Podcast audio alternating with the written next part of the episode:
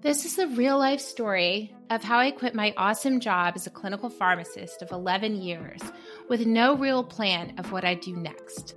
I had a vague notion that I wanted something different to make a greater impact and to use different parts of my brain.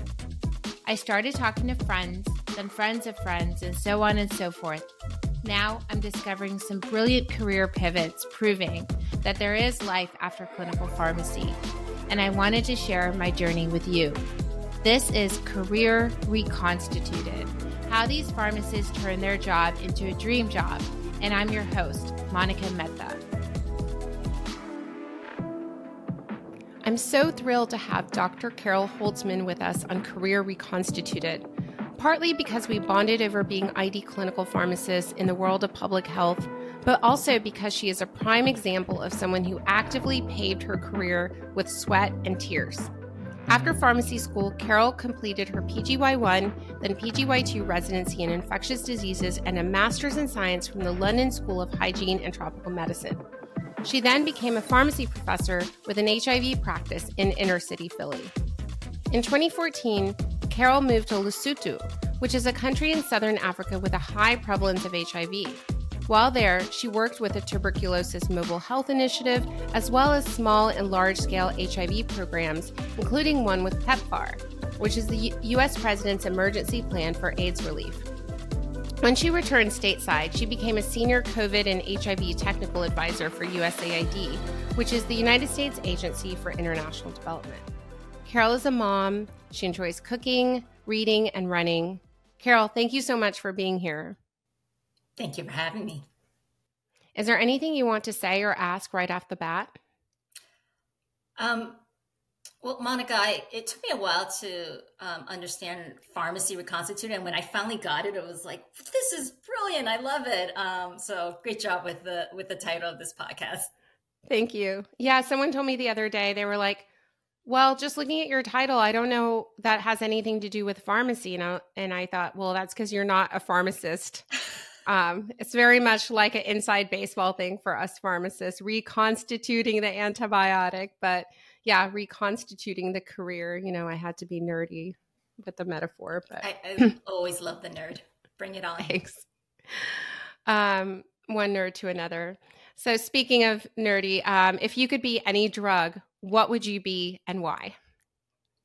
Oh, I'm awful at these questions. Um, I I mean, the, the big one that I just think of off the top of my head is um, probably dolutegravir. Um, it is the the main drug we are using right now for all people living with HIV um, that need treatment globally. It's, it's, a great drug. It's first line um, in the U.S. and it's become first line for for every country in the world, including low and middle income countries, resource limited countries, and um, I think that's it's saved um, millions of lives and it's um, also you know about 20 million people are on it right now. So um, i'm going to go with dolutegravir. You're very on brand with that answer. And you mentioned that everyone's on dolutegravir right now which is so amazing to me because i always thought of in terms of global health that there are a lot of disparities between rich and poor countries. But you're saying that now integrase inhibitors, which is the standard of care in the United States, with either tenofovir, emtricitabine, and dolutegravir, or abacavir, lamivudine, and dolutegravir, that's the standard of care in sub-Saharan Africa as well. Um, we have through the the PEPFAR. There's a something called the tentative approval process where we um, licensed or, or, approved a combination with dolutegravir, tenofovir, and lamivudine as a one pill once a day. Um, and these are um, manufactured by generic companies. They're often India, not always. Um, and I think this is kind of the amazing thing that PEPFAR has done is that it has made quality drugs, effective quality drugs, um, accessible um, to all people living with HIV in the world. Um, and so, yeah, it tries to close the gap um, in in this equity issue. Um, you know, so someone in, a high income country does not get a better drug um, for someone else in a low income country. And it, it is, I agree with you, amazing to see that and great to be part of that. Mm-hmm. Well, I also remember there was a, a huge paper that came out a couple years ago with um, treatment of cryptococcal meningitis with one dose of amphotericin followed by fluconazole. And in the US, I don't know if it was under much discussion because that wasn't the standard of care in the US. Um, people were like, how can you get away with one dose? But it was a remarkable improvement for treatment in sub-Saharan Africa. So that's I guess like amphotericin is quite expensive and is intravenous, so it's not reasonable to to have like a 14 day course in a large part of the world, right? That's correct. And so the what was recommended was the amphotericin deoxycholate, um, which, mm-hmm. as you know, we've always known amphotericin as having that what um, shake and bake syndrome, where it's awful side effects during the infusion process. Um, and you're right; it's it's a 14 day um, infusion, so it requires someone um, to be in the hospital for for that long. Um, what is recommended now is the high dose ambisome. so that is a slightly different formulation of, of amphotericin that has less side effects and um, and it is nice that it is um, a one day treatment so that you know um, patients don't have to stay in the hospital for for 14 days of treatment yeah but that is does mean that like at least on that for that disease state there is a disparity between how it's treated in the west and how it's treated in in a lot of the other parts of the world. And I'm wondering if, what about access to long acting injectable antiretrovirals like cabotegravir, Cabenuva? Yeah, no, we are trying to make that accessible, especially um, for pre exposure prophylaxis. Um, and I think um, we're piloting that or rolling it out in select countries. Um, and we're trying to work with manufacturers to um, lower the price. I think that's important. Um, make sure that the price is lower um, and so that um, countries can afford it um, because because that's too new for it to be available through Indian generics, right? Still on patent. So th- th- I think that's the um, one great thing with the FDA tentative approval process is that we allow for you know even some of these brand drugs to while it's still on patent to be available for low middle income countries. Um, but you know there's some legal legality to it where they can only sell to low middle income countries or countries with high burdens of PLHIV um, and, and, and need um, um, access to these quality drugs at a lower price. Um, so it remains patented in in countries like the U.S. or you know um, high income countries like you know uh, Western Europe. And so that's how we have negotiated um, a, a, lot of these to get around, um, you know, the, the, pricing issues with some of these new um, innovative drugs. I mean, that you know, this, the technology is expensive, and we want to maintain that so that you know um, our pharma companies will continue to be innovative. Um, yeah, that's that's you know a great topic for another podcast. Um, yeah, exactly. Yeah. No, innovation versus access. Um, well, I could talk to you about HIV all day, but I, I, I want to get back to your career. So, if you meet someone at a dinner party and they ask you, What do you do? What is your answer to that? I'm going to be very general here and call myself a, a public health specialist. And you don't say public health pharmacist, you say public health specialist. Why is that? Currently in my public health career, um, you know, I, I think the my pharmacy skills and the training I received and knowledge, and especially in infectious diseases, um, definitely help in, in, what I do on a day to day basis. But um, at this point, I, I don't really, um, you know, go um, into the details of pharmacy. I'm not in um, regulatory or, or, supply chain, which is like the two main areas that are needed um, when you think of um, what the pharmacist role is in public health. Um, I did more of that with COVID um, in trying to roll out some of the COVID oral antivirals um, for test to treat programs in in low middle income countries, um, and then and, and, that was with USAID. And then recently, I went back to HIV. Um, I am a treatment advisor, so um, not necessarily working specifically with the drugs and, and which drugs we should roll out. I mean, like I said before, dolutegravir is doing very well. Um, we we may be working uh, with some of the trying to roll out some of the long acting um, um, therapeutics, but for now, a lot of what I do is um, you know ensuring continuity of treatment. Um, I look at the country profile. I look at their data. Um, I support them in terms of how to get them to the UNAIDS 95, 95, 95 goals. Which includes- can you say what that is for people who don't know?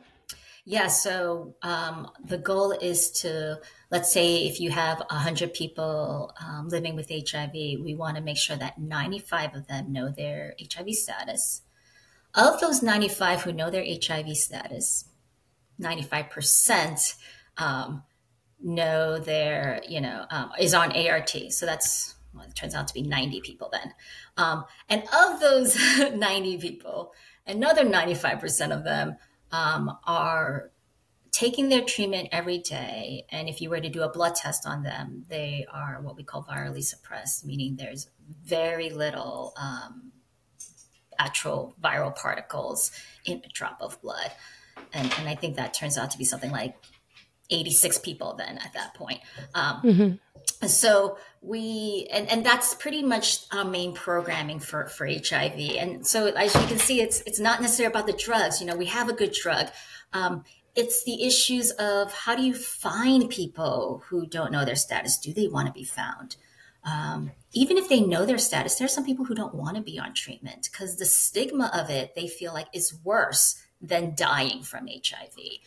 Um, and then even if they are on drugs, you know, people cycle in and out of continuing on treatment um, for whatever reasons, like life gets in the way. We're, we're talking about people in very difficult situations. They're poor, they have very little resources, they might be in conflict situations, um, there might be a lot of gender inequity, a lot of violence. And so taking their drugs every day is not on the top of their priority list. Um, this is probably why or how a lot of these countries, um, you know, where HIV has become such a problem. It's it's a it's a disease of of poverty. It's a disease of of conflict um, and, and, dire circumstances. Mm-hmm. So it seems like the, there are these huge, you know, social, political, economic reasons why it's difficult to get 95% of people on HIV on antiretrovirals every day, 95% of those undetectable. So, what are some things that you've done to try to remedy that? Seems like to me a daunting problem. Can you give an example of something you've done to move the needle forward? That's a great question.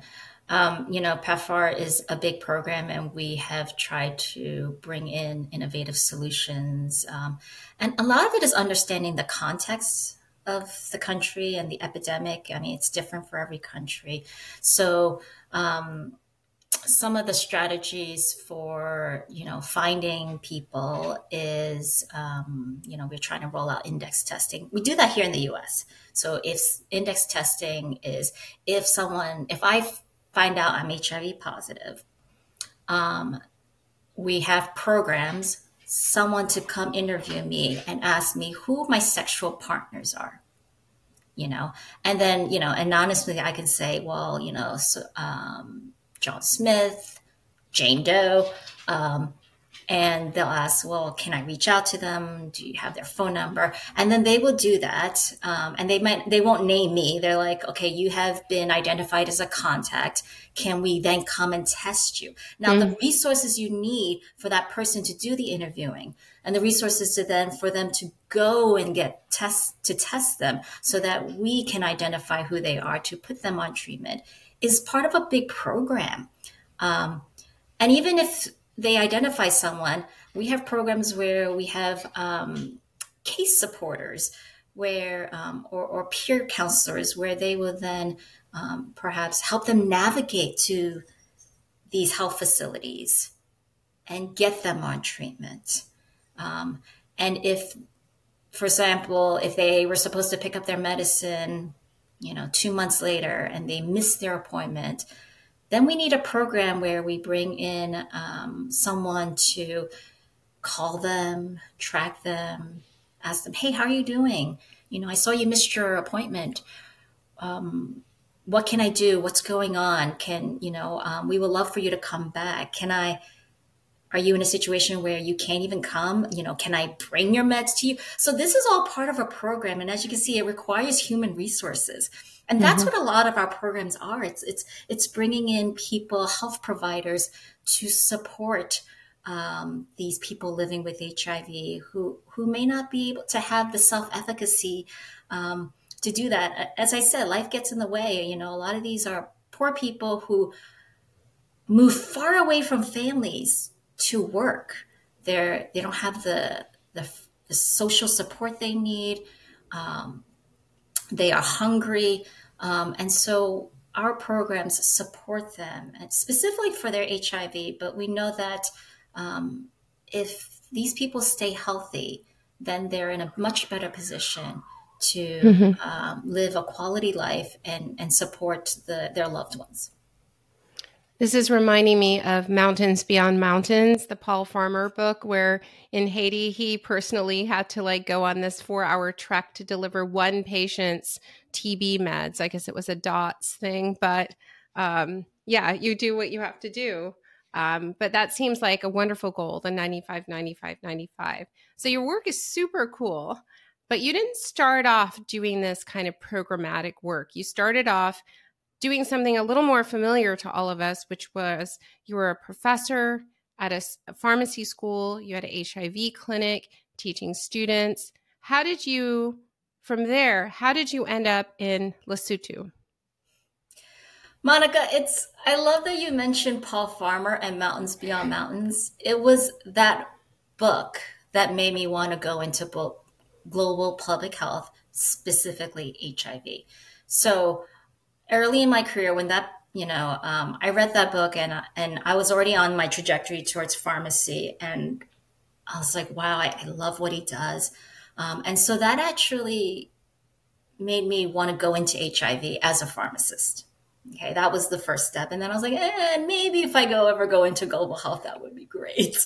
Um, but that was it. Um, I, you know, I went through my training. I, I loved infectious diseases, and then of course, I specifically um, was interested in HIV. And um, you know, sometimes life take you in, in on roads that you just don't expect either. I mean, you know, my my husband's infectious disease doctor. We both were interested in global health, but you know, he was going through gosh, decades of training, as you may know, with ID docs. And but the same for us, ID pharmacists. It's a lot of like post grad um, training. And, you know, we were at some point interested in global health. And even before I went through my PGY2, which is a second year, um, you know, for our audience who, who don't know what that is, um, it's our second year post grad training in um, specializing in, in infectious diseases um, we both realized we, um, if we do want to do global public health work, we should get some public health degree. And so that's when we went to the London School of Hygiene um, and, and, did um, our master's in control of infectious diseases. So you did that between PGY1 and PGY2? That's correct. That's so cool. but you, you know, just we weren't sure whether we would actually use it. Um, but it, if anything, we it would enhance our skills and, and our um, you know epidemiology for infectious diseases um, well a friend of mine did that course too and he came back to new york and he was showing me some of the material and he was studying for the exam and the exam was like you have to identify and name genus and species of like 10 fleas and ticks. It's like what? That's I mean, correct. it was crazy right. I remember that. We we did a lot of um, tropical diseases that were neglected um, mm-hmm. that most people don't hear of because that's what they are. They're neglected, like um, some of the leishmaniasis, right? Yeah, yeah, exactly. River blindness, yeah, lymphatic filariasis. Um, but Ebola, right? I mean, people have heard of Ebola, but that is um, a lot of the viral hemorrhagic fevers that you're talking mm. about. Mm. Um, so yeah, it, it, was it was great to to go through that course, um, and then when I came back and did my PGY two, I knew right away that I wanted to do HIV, and you know, I, we got I got lucky. You know, I was going back to Philadelphia, and a academic position opened up for HIV pharmacy. And I wasn't, you know, I didn't go in thinking I wanted to do academia. I wasn't sure I wanted to be a teacher. Um, but it was HIV, so so I took it, and I absolutely loved it, Monica. It was I love teach. I learned I learned that I love teaching. Uh, I love the topic HIV, and I got to see patients. I got to support them with their um, HIV regimens, counsel them. And this was before integrase inhibitors. So, were you a lot of patients were on ritonavir and you had to deal with drug interactions and stuff?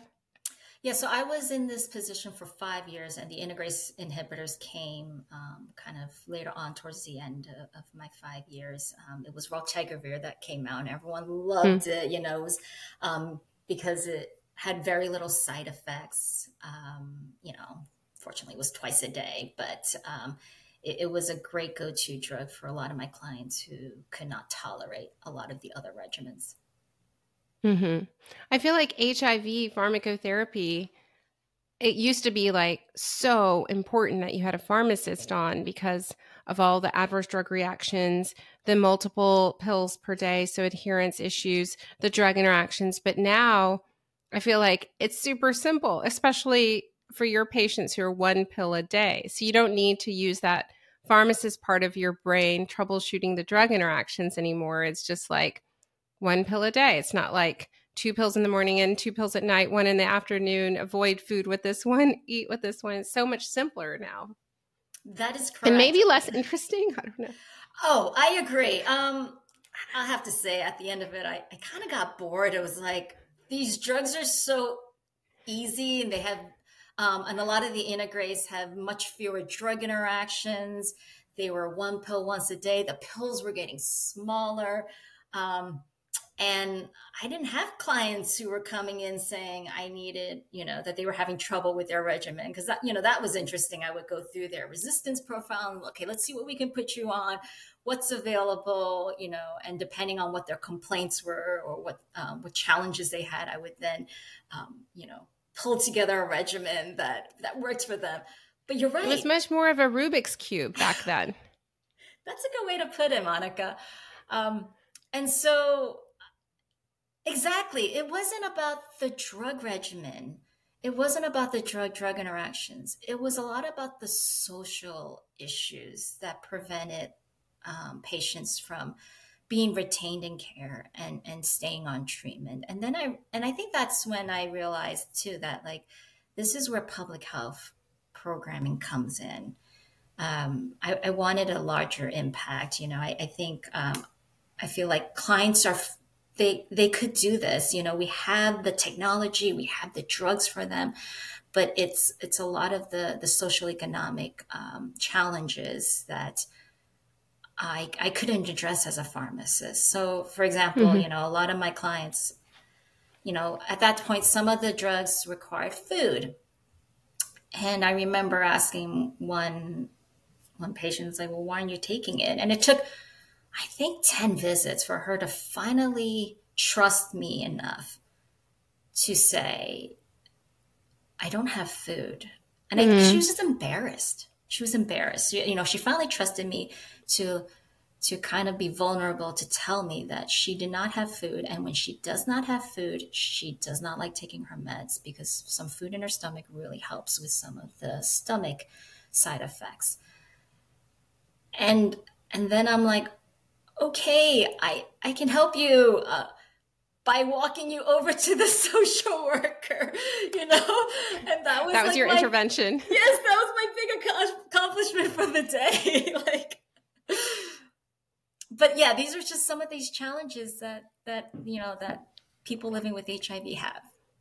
So you go from this practice that you were probably like you were loving, but it's in another sense you're craving something bigger and different, and which you ended up having this great opportunity to go somewhere very different, Lesotho. What was that like moving from Philly to Lesotho? It it was scary. I'll, I'll admit. Um, I was leaving a very good job. Um, you know, I was starting to publish a bit, and you know, because that's that's what happens in academia, and you know, publish and, or perish. right, exactly. And, you know, kind of making a name in the HIV world. And, you know, my husband looks at me one night and was like, Hey, remember we wanted to travel the world and do global public health work? And I look at him, Yeah, that was 10 years ago. Before you had long. two kids. right. At that time, I had, um, I had a six month old and a three year old. And Monica, I don't know if you have kids, but it was like at that moment, I'm like, I'm thinking about breastfeeding here and, and, you know, like maintaining this very good job that I have where I can feel fulfilled in my career and still be a mom. And, and, he's looking at me like, let's move overseas. and, um, and I, in the beginning, I'm like, no, no, we're not. I, I, I'm not, I'm not doing this right now. This is a bad time. And, and I think, you know, after some conversations, I did think about it and was like, well, this was, this was our passion. This was my passion. This is what I wanted to do. And if I don't go now, I, I think mm-hmm. life will just get ahead of me mm-hmm. and things will just get i'm gonna just gonna want to be more and more comfortable um, it's not gonna be easier um, being a parenting never gets easier i don't know what people ever tell you um, and so um, it's it's either go now and this is our time and if and i feel like if i didn't go now i, I, I just wouldn't never go and and i thought about you know i weighed the risks you know i leaving this great job but um, I was thinking, you know, if if it doesn't work out, it doesn't work out. We'll come back. We can come back. Um, I'll find something else. But still, it's scary, you know, because you never know what what if this was your one chance at at you know a, an amazing career, and, and, you're giving all of that up, and I guess you just do it. And, and so just, you did it. yes. Amazing. Um, and then when you got there, tell us a little bit about how you because you you know as your husband is a, a, physician so physicians are acknowledged universally as you know diagnose they diagnose they prescribe it's pretty clear what they do but pharmacists outside of a few countries including the united states it's very unclear as to what their skill set is what their capabilities are the licensing thing like for example when i went to India when I finished pharmacy school, my cousin, who was 18 years old, owned a pharmacy and people would just come up to him and say, I'm sick. So he would give them a box of Cipro. It's like, oh God, please don't do that. But right. there's no licensing, there was no requirement, regulatory requirement for an education to be able to do that. So I go there. I don't know if I could work as a pharmacist. So, what did you do as a pharmacist in Lesotho? Right. I mean, as, as you know, pharmacy, the way it's practiced can really differ depending what country you're in and what pharmacists are allowed to do. And, you know, the US um, is rather advanced um, in terms of clinical pharmacy and, um, and our ability to kind of work very closely with physicians and um, supporting them with with drug regimens. Um, there wasn't really much of that in Lesotho. I did try. There was a school of pharmacy um, where we were at in, in Maseru, which is the capital of Lesotho. And, you know, I tried to see, well, you know, I knocked on their door and say, here I am, I'm a pharmacist and I was actually teaching. Um, can you can I help? Can you can you use my skills or services? And they're like, yes, we need someone to teach pharmaceutics. I'm like, um, I took two semesters of pharmaceutics. It's going to require me to like dust off some notes. And it wasn't what I wanted to do. I don't like pharmaceutics.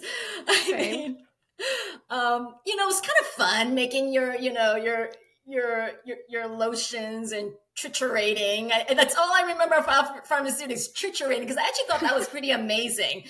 Um, the idea of like you know using a little bit of powder and, and putting it in whatever um, vehicle and, and then keep on adding this, right right but that's all i remember and i'm like no no i, I don't think i can do this um, so then i decided all right let's go the full public health rack. um, in lesotho one in four people are infected with hiv mm. you know you can you know sometimes you know if you think about it it's in a room, you know, you count one, two, three, four, like this is how many people are infected with HIV. It's the highest prevalence in the world, right? Mm-hmm. Or was? Yep. It's always between one or two with with South Africa.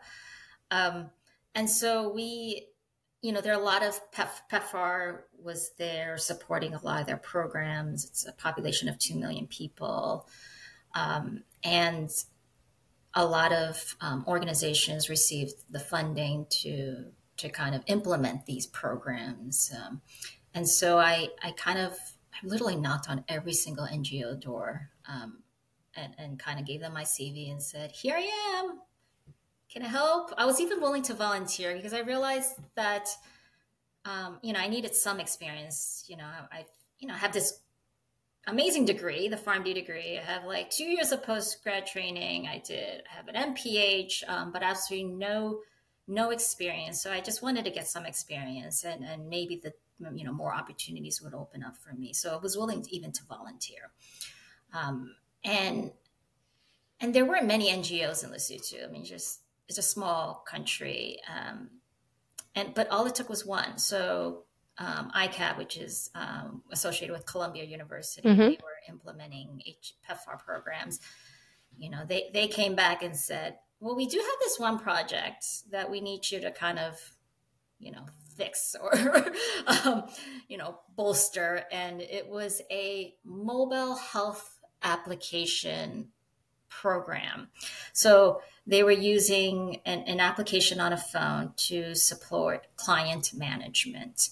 Um, a lot of it was for TB programs. Um, you know, if you had like a um, someone, uh, a Lesotho citizen, we call them Basotho, who were working mm. in the South Africa mines. A lot of them work in South Africa. If they need to become to come back to Lesotho because um, they were actually infected with TB, so they they're repatriated. This program, um, using a mobile application, ensured that they were being tracked, um, they were being connected to another health facility, um, whatever other health problems, and usually HIV, we, they had a high HIV TB co-infection rate. Mm-hmm. Would then also be making sure that they're on their HIV medicines and, and, all of that.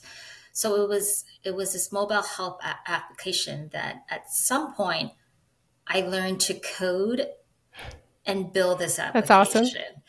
Which was, if you ask my husband, I know nothing about technology. I'm the worst. Um, but I figured it out. And, you know, I, I, think that's one thing great about pharmacists. We just, we learn, we, we see a problem, we, we solve it. And, and, you know, it's not necessarily what you actually learn the content. I mean, there's always new drugs coming out. You always have to learn new drugs. And um, the drugs that you learned in pharmacy school are probably no longer being used.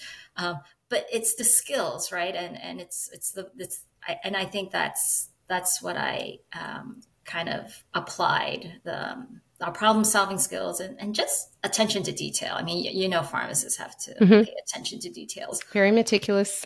Exactly.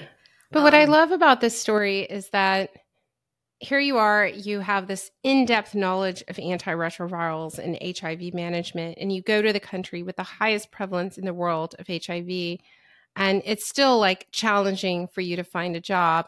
Ultimately, after trying and trying, something falls in your lap and it's for you know, kind of what you do, HIV and TB, but the main focus is not like pharmacotherapy. The main focus is like technology, using technology, building an app.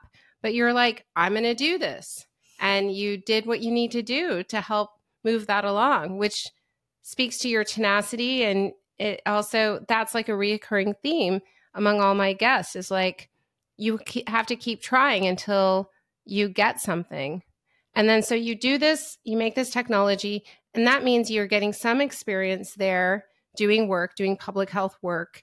So after that was done, it must have been easy for you to get your next gig, right? It was definitely easier um, because, I mean, first of all, they would have um, ICAP would have kept me on, but they lost they lost their funding. They did not get the follow on award. Um, but in the development world, you know, if there's funding, it's just who gets the award. And so another organization did. It was um, EGPAF, the Elizabeth Glaser Pediatric AIDS Foundation. And then they often sometimes do sub awards. Um, and so I ended up working with Baylor because uh, Baylor was a sub award for them. And it helped because I was, you know, at that point, they're like, okay, so she understands Lesotho. She's actually done some HTB programming. Um, they actually, you know, within the country, they liked this um, mobile health application that they wanted to continue. Um, I didn't, I didn't continue it with this new um, position with Baylor, you know. So I got, I got a position through them doing pediatric um, care and treatment um, and supporting their programs. Um, but that definitely helped where, you know, after a while I, I knew the country um, and, and, they, they wanted someone with my skill set and, and kind of um, understanding the context. That's great. And how long did you um, do pediatric HIV therapy? So two years there. Um, and then the deputy PEPFAR coordinator position opened up at the U.S. Embassy. So that's full on work with the U.S. government. And I was like, I'll give it a shot. I I wasn't expecting to get it, to be honest, Monica. I thought, you know, there were, you know, it was it was a pretty big deal, and and people who have worked years in public health that you know would get positions like that. And you know, while I had you know a, a doctor of pharmacy degree, I definitely had the technical knowledge, but again, I did not have like the public health programming experience that was probably needed for for this position. I ended up getting the position, which I'm so grateful for. And that was with USAID or with the State Department? That was with the State Department. Okay. Um, and and I think part of it was again because I at that time had been working in Lesotho for about two and a half years. They they really wanted or or like the fact that someone understood, um, you know, Lesotho in, in the terms of its context. A lot a lot of times, you know, people coming into new um, countries to work, um, it takes about a year to, to fully understand the culture um, and, and how to work with um, the, the, locals. And so I think that gave me um, the advantage. And what was it like living there with two kids? Were they, did you have access to childcare and did you have like a nice place you were staying in or was it very rural and minimalistic like people envision? Yeah, um, we did live in the capital, um, and so there were, you know, brick and mortar houses, not not mud huts or anything like that.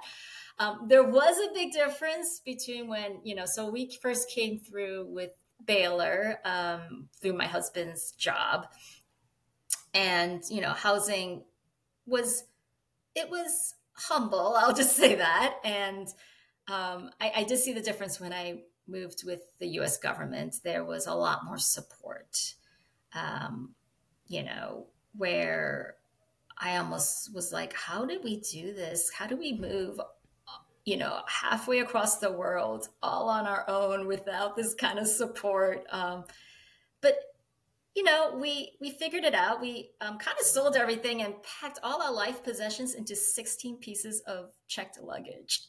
that was it. Um,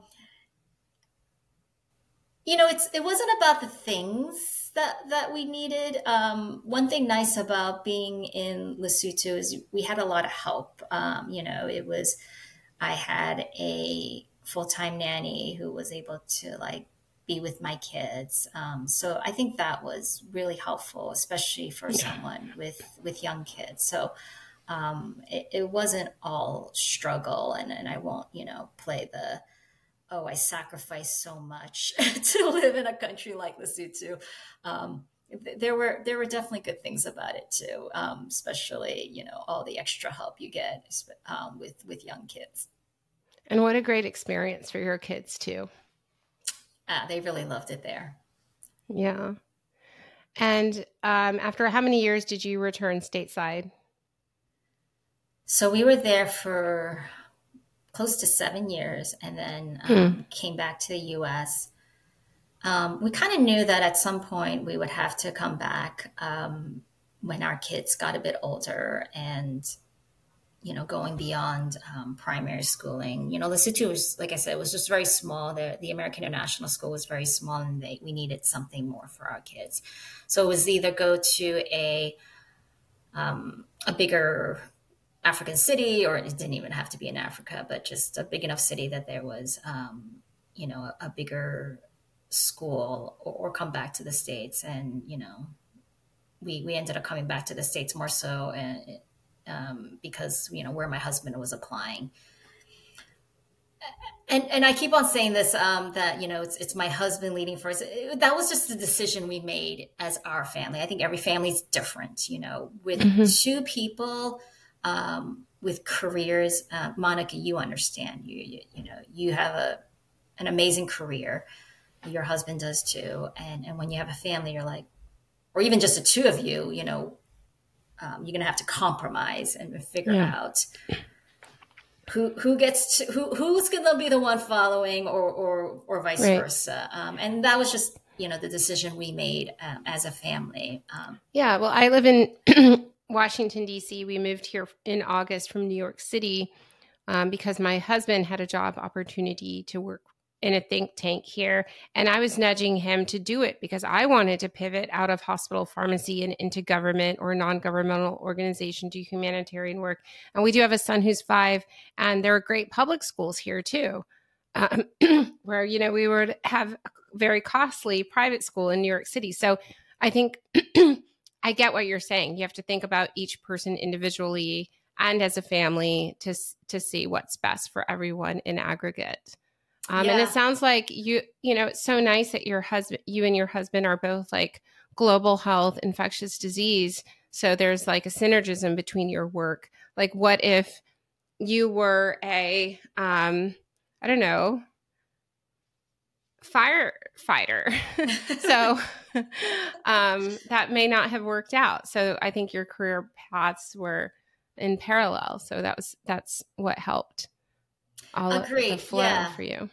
Um, I I don't know how others do it right when when the careers don't align very well, you know. But I, I feel like every family figures it out. Um, and you know, while we, you know, figured out that he would look for the job, and then you know, it's just too hard for both of us to try to like get some kind of match going, right? It's not like mm-hmm. know, medical residency matching here, mm-hmm. uh, where there's that kind of system. So I was, you know, allowing him to kind of look for his job, and so he he got a position um, in Boston here, and then I was like, all right, fine, we'll we'll move to Boston, and then I'll figure something out. But Monica, it's still scary, you know. I was mm-hmm. I loved my job in Lesotho. I loved. Um, I loved what I was doing. Sounds loved... like a perfect job for you. it was. It was amazing. Um, so I wasn't sure what was going to happen. You know, was would I be able to get something similar? And you know, there are a bunch of public health NGOs here in Boston. Um, you know, there's you're so qualified at this point. You have done it all. You got a PharmD, you did two years of residency, you did London School of Tropical Medicine and Hygiene, you worked in, you know, the country with the highest prevalence of HIV in the world for six years doing like hands-on work. I feel like when you came to Boston, you should have been like, who wants me? Let me negotiate. I can get all of you. You know, I feel like you were perfect candidate for any job. Was it like that? Could was it easy to get your next job and was it perfect for you or was it still challenging?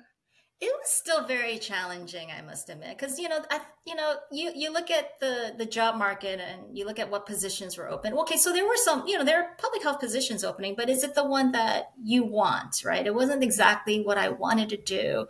I wanted to continue with HIV, and a lot of the HIV programming, you know, was still with the U.S. government, and um, a lot of the the major NGOs are in Washington D.C. So I'm like, oh, well, in Boston, it's gonna be a problem. Um, and it was, you know, I was trying to apply for many jobs through USAID, um, and I was not getting any callbacks. Um, That's so shocking to me. it, it's hard. I mean, it's it's a big. I mean, first of all, the it, it's slow, so you mm-hmm. know you can be waiting for a while. Um, but I got one interview, and I was not qualified for it. It was it was a very um, it was a very senior position. Um, but whatever. I'm like, all right, let me just interview. Um, and it was someone on that interview panel who then called me back and say, hey, you didn't get this job, but we actually need someone for COVID. Um, it's temporary. It's nothing permanent would you be interested? And I think because you know because it's not permanent, they had a lot of trouble getting people, you know, mm. for positions like this. And I'm like, yeah, I'll do anything.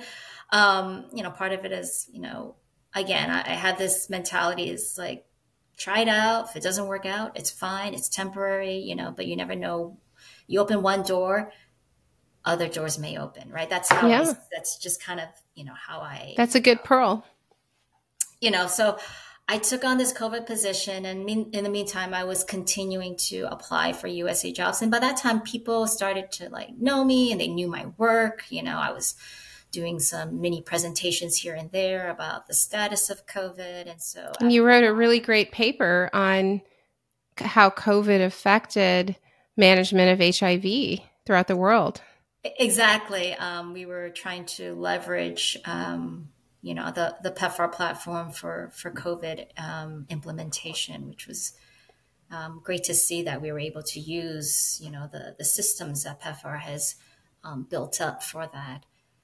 Um, but yeah, it, and so one thing led to another. A door opened where I was you know applying for another job, and since people kind of knew me and they knew my work, um, I, I, was able to get a permanent position at, at USAID going back to HIV, which is which is what I really wanted to do. Um, but in many ways, you know, COVID doesn't really leave you, and and now I'm doing some work with global health security, um, which I think is important. Um, you know, especially when we realize that you know we live in, in, an era of globalization and diseases can spread very very quickly. Um, and PEPFAR wasn't reauthorized, right? But must not it's yet. going to be. It's got to be. Yes, we're all keeping our fingers crossed. Um, um, the, the, Global Health um, Security and Diplomacy um, Bureau is really working hard to making sure that it gets reauthorized. So, what's uh, next for you? What does the future hold?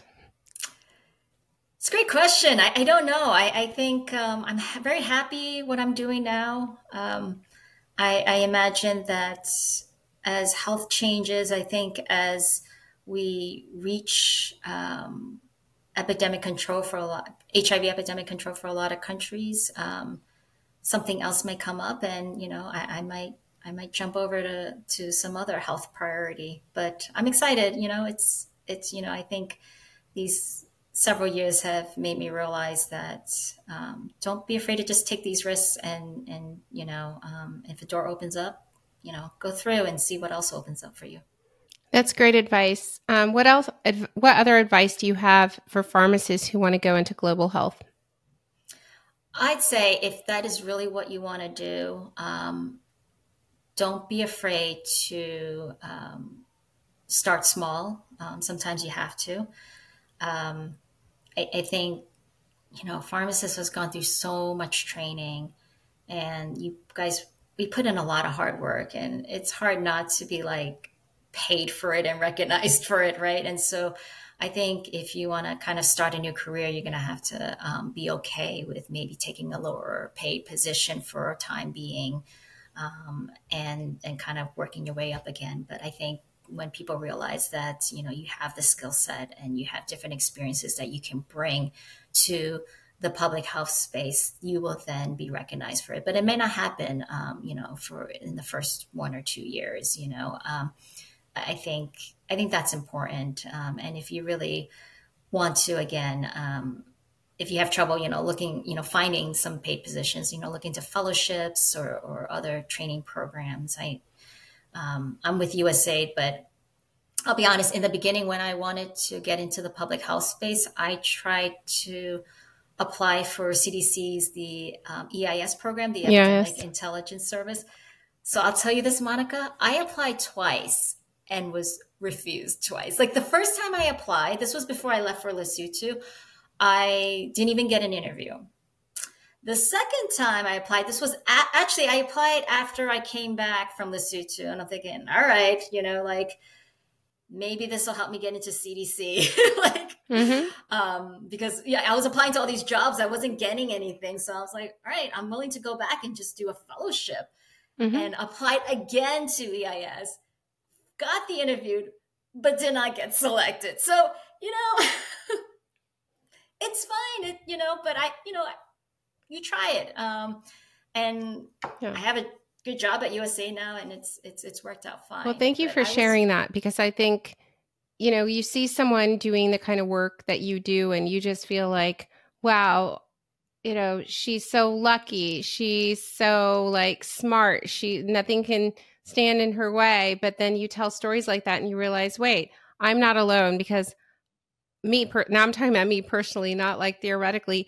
I've gotten rejection letters for jobs that I thought I would be so perfect. And I, I was stunned by that. But it, hasn't, you know, it happens to all of us. And it's just part of the process. And we just have to stay on target and keep going.